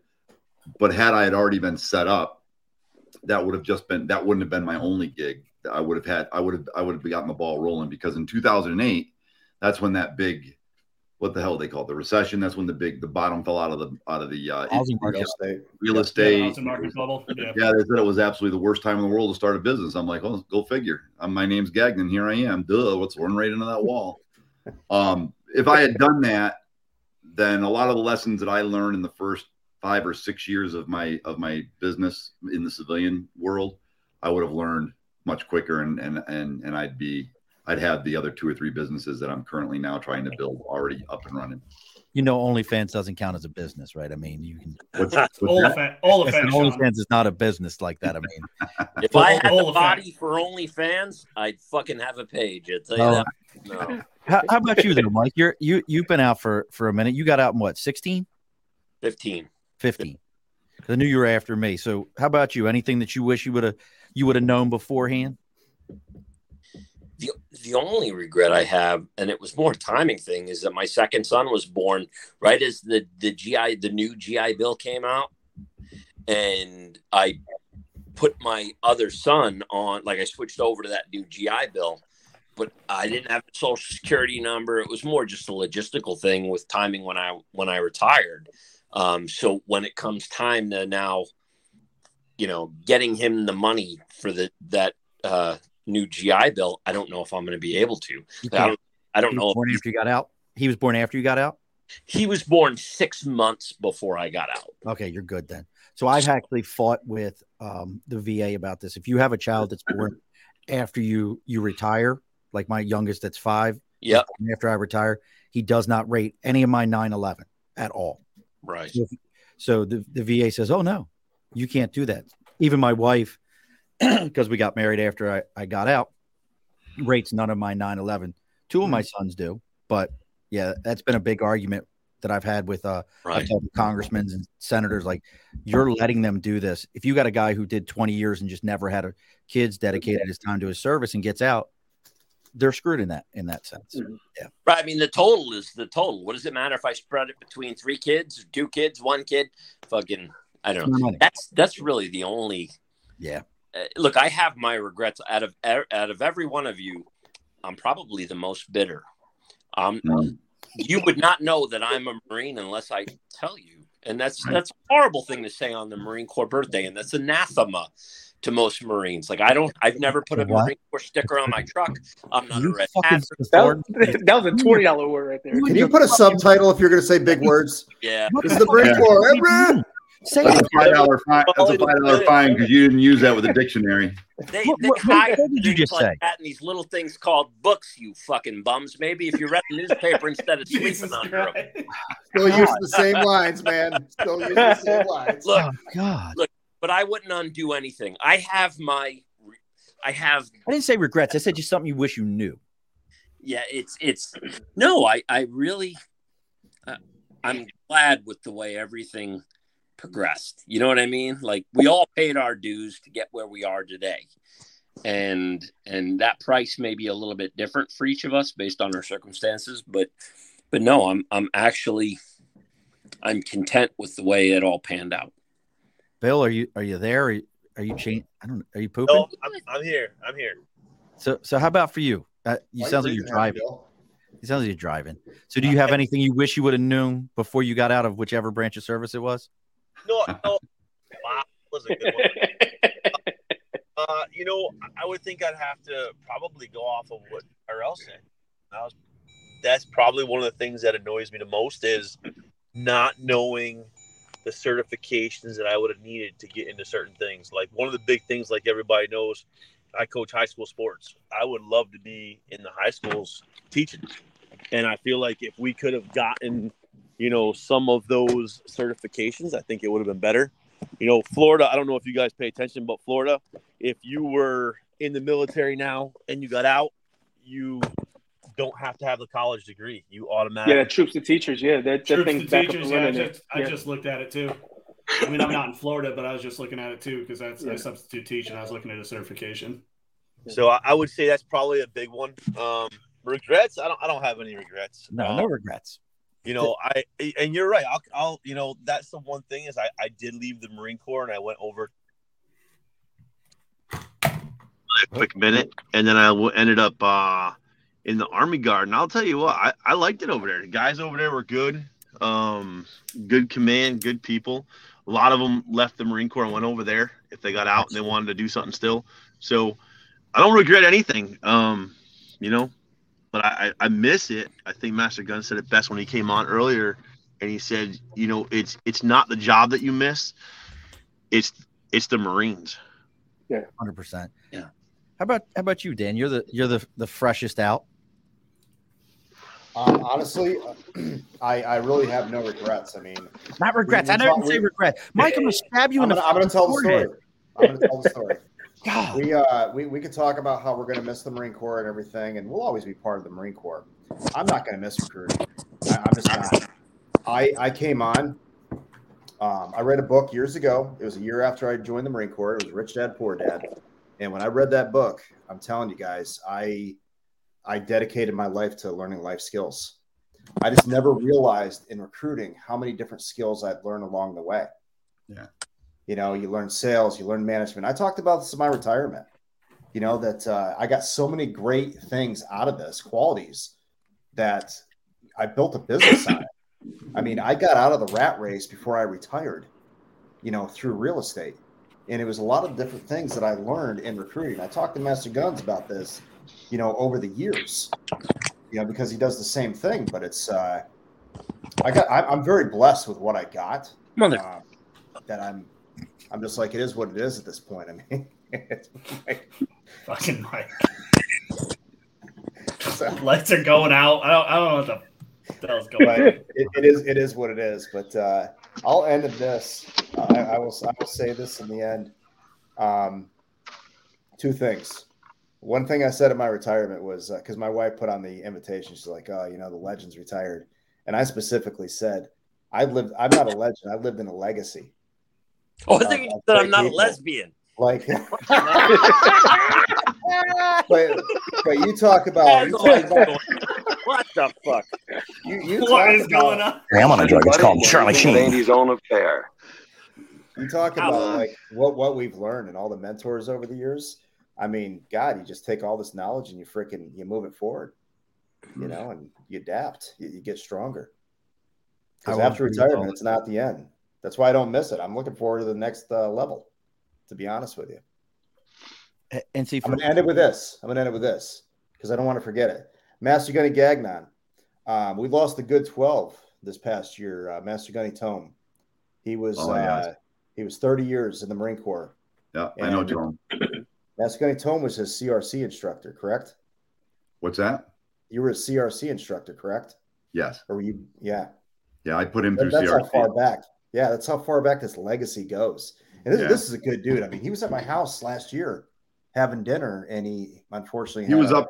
He was on the West Coast, wasn't he? He was. Was he, he was like he San came- Francisco or Sacramento, someplace like, like that when he went through CRC? Yes, and then he came here. He uh, went to Pittsburgh as an RI, and then he became the contact team chief. Yeah, And I, I great- remember. great dude.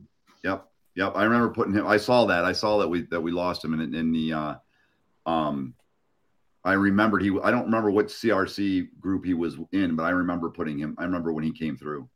Yeah, he could have said any number. I wouldn't have remembered, but he Yeah. always praised you. Yeah, as his Tom a good man. mentor. Well, you you just brought up a good and I think that's something that makes our MOS unique to the Marine Corps. Is we are so small.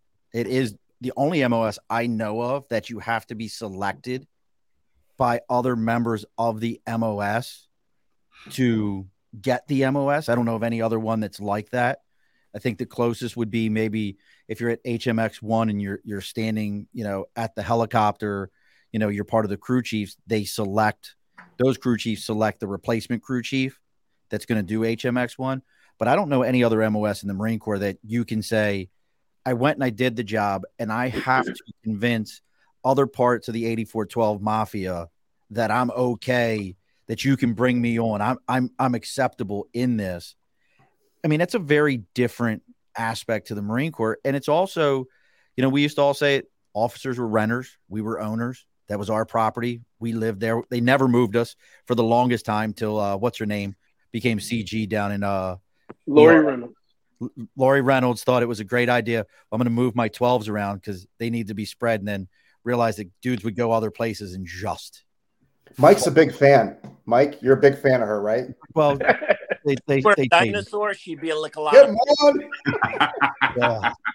But um, well, I just saw her on LinkedIn. She's like a bank VP or something like that now. She's she popped up, but but you know that we had these changes. But I mean, honestly, and you know, we all you know we're by the time this is all over with, you're going to need a, a rag to clean yourself up, Air Master Guns. But I mean, every single one of us at some point in time, whether it's the fact that when we went to recruiter school, when I went, you were there, you rewrote that book because I was there in 01. So you rewrote the book that I, I went through. You and uh, Master Guns, uh, God, what was his? Uh, they brought he left and they brought him back. Um, Dude Uh, from Jersey. No, he was out there in California. He had retired, and then 9/11. um, Uh, Master Guns McMillan, McMillan, McMillan, Mac. Mac. He, he had left, and then they brought him back. Like they, the Marine Corps asked him to, to come back on recruit. Like, please come back in the Marine Corps, and we'll we'll bring you back. And he was retired. You know, we had, you know, you you nailed it, Dan. We had legends. We had people that, you know, it's hard to explain to folks the people we ran with. Bill Kelly. None of you guys but me knows who Bill Kelly is. Master Guns would. I can remember being on the phone thinking I was king shit at Turd Island with six con with five contracts in. Bill Kelly calling me up and going, "Hey Marine, what are you doing right now?" I'm doing good, Master Sergeant. I got getting ready for next month. What do you mean, Marine? Said, I'm getting ready for next month, write some more contracts. Motherfucker, do you know who you're talking to? Yeah, yeah, it's Master Sergeant Kelly. Do you know how many contracts that, that we need for mission? No, I have no idea. Why? I know what I got. I got five. And he he was like, and he just ripped me one end to the other. I called my NCOIC up and I was I was a sergeant. I was like, Gunny, I, I think I screwed up and this is what I did. He's like, Don't worry about it. I got it. And he just the guy covered for me was like, Hey, he doesn't understand, but Master Sergeant Kelly knew what the deal was. I just wasn't supposed to tell it to him. For me, I thought I was like, I was like happy. I was like, fuck yeah, man, I'm great. This is I'm doing good. So, Master Guns, I, I know from all of us, and we'll all could say it. I thank you. I wouldn't have got back on recruiting duty the second time if it wasn't for you. When I, I you know, I reached out to you and said, "Hey, I want to come back."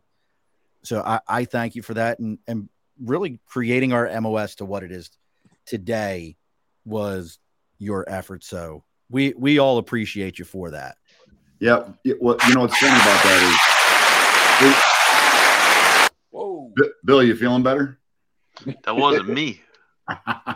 The uh 8412 is generational right? Like you all are a generation and you left your mark on the next generation. There's going to be people that you guys touched in that same way.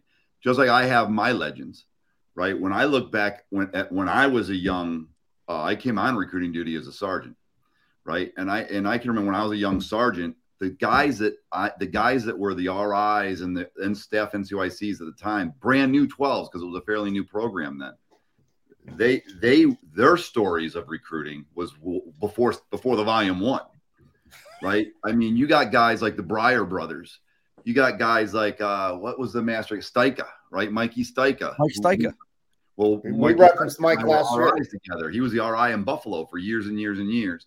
I learned from you know and and Bob, Bobby Breyer, right? Ronnie was the younger one, but Bobby, uh, you, got, you, you, you had Dolby, Master Gunny Dolby, Don Dolby, um, who uh, he he used to run with uh, with the Cipro, Master Gunny Cipro from Mountain Remember him?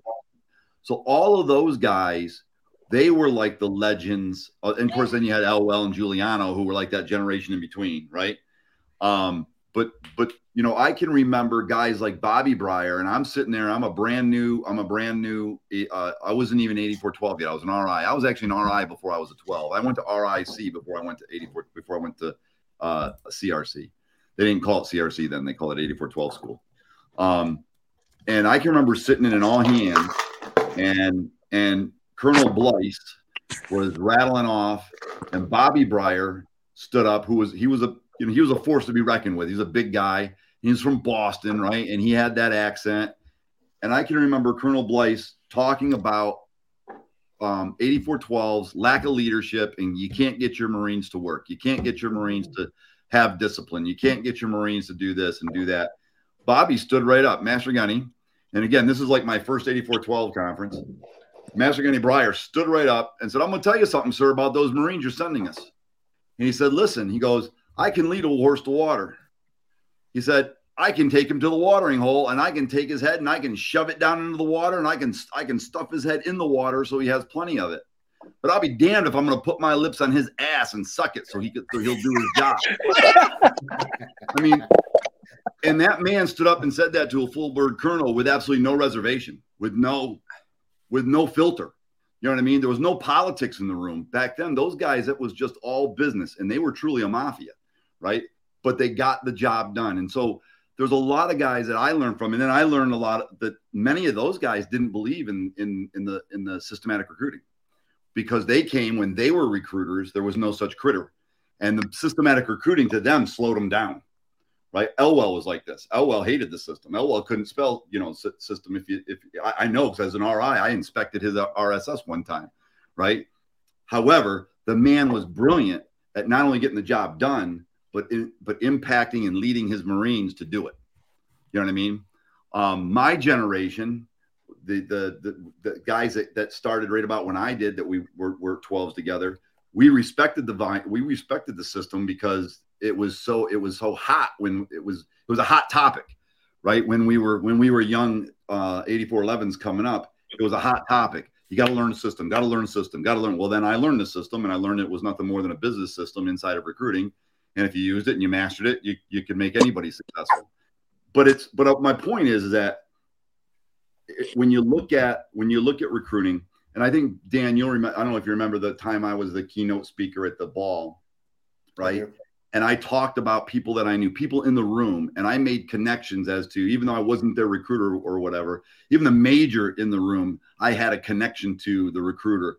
And I talked about how we all are going to leave our mark, right? And every single one of you left your mark. Of course, Molly got tired. He used to do that in my classes too, just fucking duck out because he got tired of listening to me, right? but but every single one of you um, have have a legacy as well, right? It's like Dan said, it's, it's not a, we're not legends, we're in a legacy, but we're a generational business, right? And so if you happen to come across me when I was in in my stride and in where the the positions I was playing at the time, then then you got a different experience from me, right?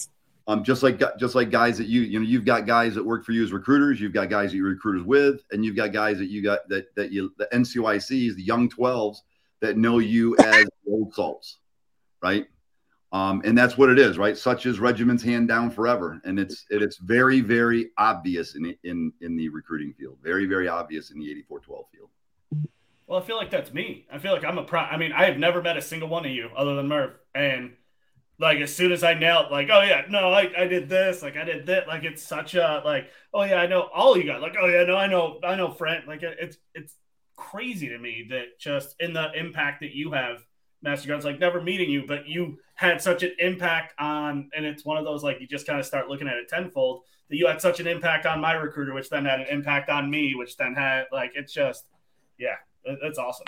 He came back. See, see, as soon as I stopped talking, he showed back up. That's Did you vomit? Did you have to Goes, puke? oh, Master Gunny's talking. I'm gonna go to the head. Overheated. I'll come back. He'll still be talking. That's what he figured, right? Oh, that's so great. Well, look, Jess, we we, we got to put a, a bow on this. I know, and, and stick around afterwards. We'll talk for a minute. I, I hope we do this every year. We continue to do this every year. And we, I'll say the same thing. We all lie to each other and say we're going to do. We all got to get together and, and hang out. Terrell moved, so fuck you, Terrell. Uh, Oh, you let me know. I'll be right back up. Di- Hey, Dibs Tom, is- you what's that? Hey, I'll I'll, look I'll, for I'm going to say, I'm going to say for the record, I'm pretty good about getting together with people. I'm just going to say. I'll look for any reason to go back there. Those are my old Yes, sir. stomping grounds. I'm good. Master Guns and I do, do lunch about what we're, what are we at lunch or breakfast about once every three months, four months now. Yeah, about once a quarter. You know, we, I got we- to I got to rack Master Guns brains about consulting and all that stuff. Yeah, uh, look, well, we're going to get into that. So, uh, we're each going to get get our final piece here, as we always do on the show. You know, I want you to promote whatever you got going on, Master Guns. You can talk about what you got going on, Mike. You know, exterminating uh, dying insects that we need for you know to survive and ruining the planet. I mean, you can talk about that. I mean, you there, Mike? Mike. Yeah, I'm here. Okay, just we're all trying to harass you, but uh, and I'm proud of you, Mike. I'm really proud of you today. I want to say that right now. At no point did I feel like the Me Too movement or some part of cancel culture was coming to get me and ruining my show for forever. So I'm really proud of you. Um, thank you so much for that. So we're gonna go around the room. Uh, we'll start off with the upper right square. Uh, as we do on every episode, you get the final. You got something, Bill? No, He's figuring out. He's figuring out the squares. Right. So figured out the squares. Gotcha. So let, I'll let you you start it there, Dan. What, what's your final word? Hey, honestly, gentlemen, it's uh it's a real privilege, honor to uh, be able to do this every year. Sean, I uh, I want to thank you specifically for putting this on. You know, and give us a chance to kind of BS a little bit, laugh, and uh, tell some war stories of you know whatever it is. But uh, no, it's great. It's great. I, I happy birthday to all of you. Happy Cheers. birthday, Marines. Cheers. Happy birthday, gents. Happy birthday. Bill. Uh, you know, gents, I, I'm I'm glad that uh we got on this. You know, I will tell you, I, I didn't get to say too much about Master Guns, but I will say this, Master Guns. You know, you still are my mentor. Uh, I appreciate everything you've done for me, um, personally, and uh, Molly, you as well. I don't think I would have got through recruiting duty without you two first uh, taking me under your wing when uh, that guy above me left me uh, on the day I started. So, I, I remember that shit. yeah, What Walter. What happened? It- I got him. Walter. Okay, where's that drop? right on your head. virtual virtual tea bag. but I have a great time every year, and uh, it's always good to see you. Um, and hear you guys. So thank you again, and uh, love you all. Happy birthday. Happy birthday. Happy birthday. Um, let's see. We'll go. Uh, I will go Terrell then. Then Mike. Yeah. Well, I'm just going to echo what everybody else said, or in, in uh, Stephen Vankel's words, I'm just going to dovetail. And then, uh, so I, I would say thank you for this. Um, it- it's always good for us to get back together. And like you said, we need to get back together at some point, face to face. And I say that because life is short. You know, we can continue to put it off longer and longer and longer. But at what point is, you know, long enough, you know, long enough? So, you know, looking forward to getting back to with y'all. Let me know, and you know, I'll fly up, drive up. It don't matter. You know, I'm down for the calls. So, Awesome. Mike's been to my house so many times, and every time I wasn't there. Did you know that?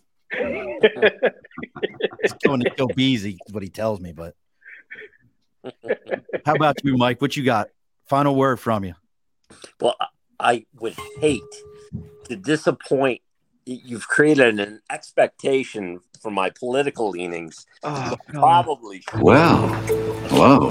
to cause you chaos, right?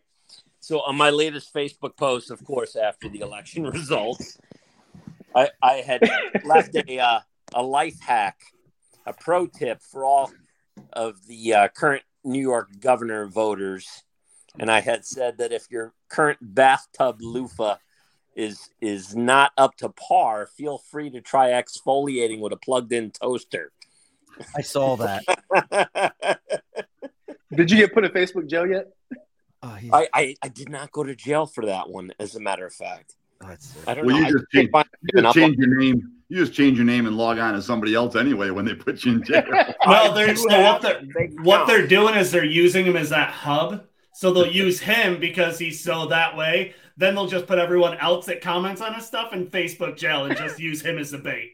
I just want Elon Musk to take over Facebook too. Is that too much to ask? So, Mike, no shit. Robin says to me the other day, she goes, You know, this Pat Riot guy looks a lot like Mike, Mike Malika. Patriot.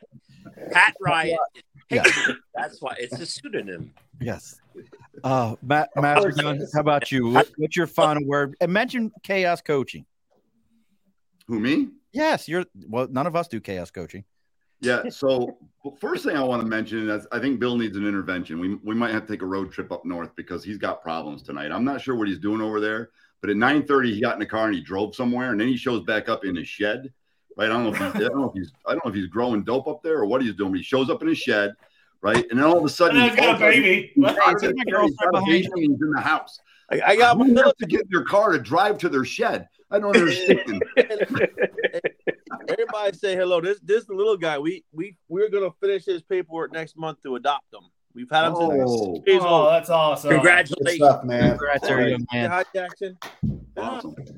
We've So you guys know, you, you So- guys know that I started that when I retired, I went into business for myself. I started training consulting business, and, and it was called Boss Business Operational Success System. Still have that business, but that business, I would take any client. I would work with, you know, I worked with Shell Oil Company, I worked with Shell Global, um, I worked with Disney, I worked with Merritt's, I worked with, I worked with, you know, Merck Pharmaceuticals, Angiodynamics, GE. I worked with a lot of big companies, and anywhere and anywhere in between. Um, I had an epiphany a couple of years ago where I was just sick of it. Um, I'm sick of working with clients that that refuse to, to be coachable, clients that the officer ranks right? The C ranks and the VP ranks that I was coaching with, I was their coach as well, gave you all the lip service in the world. When you turn around, they weren't they weren't doing the things that could really make a difference. Um, and although they were paying me really really good money, and it meant it meant that you had the ability to to keep coming back because you know they weren't getting any better. Um, everything that I know about business, everything I know, you know, like Dan said, my skills, you know, from the Marine Corps. Um, I took a look around I go, you know what? Our small business entrepreneurs, our small business owners are, are freaking, they're suffering.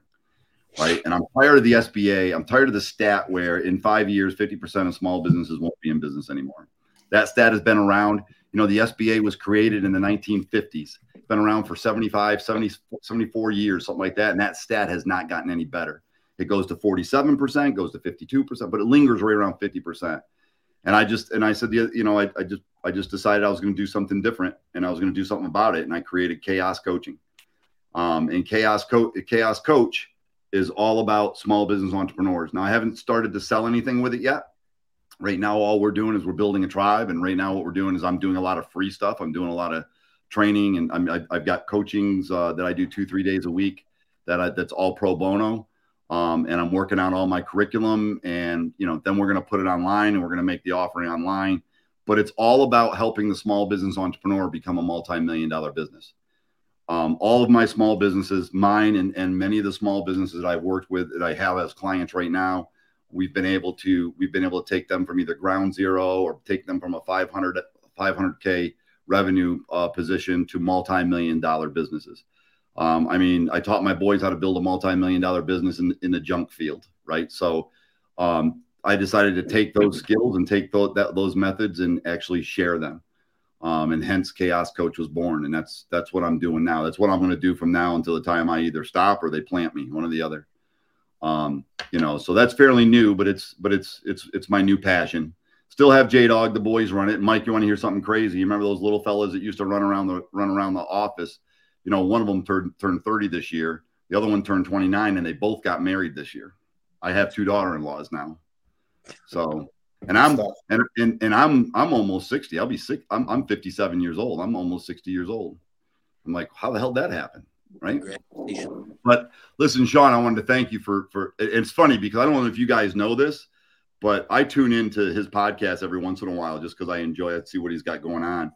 Um, but last year um, I, I tuned into his recording, right? And you guys pop up. I go, oh no, what is this?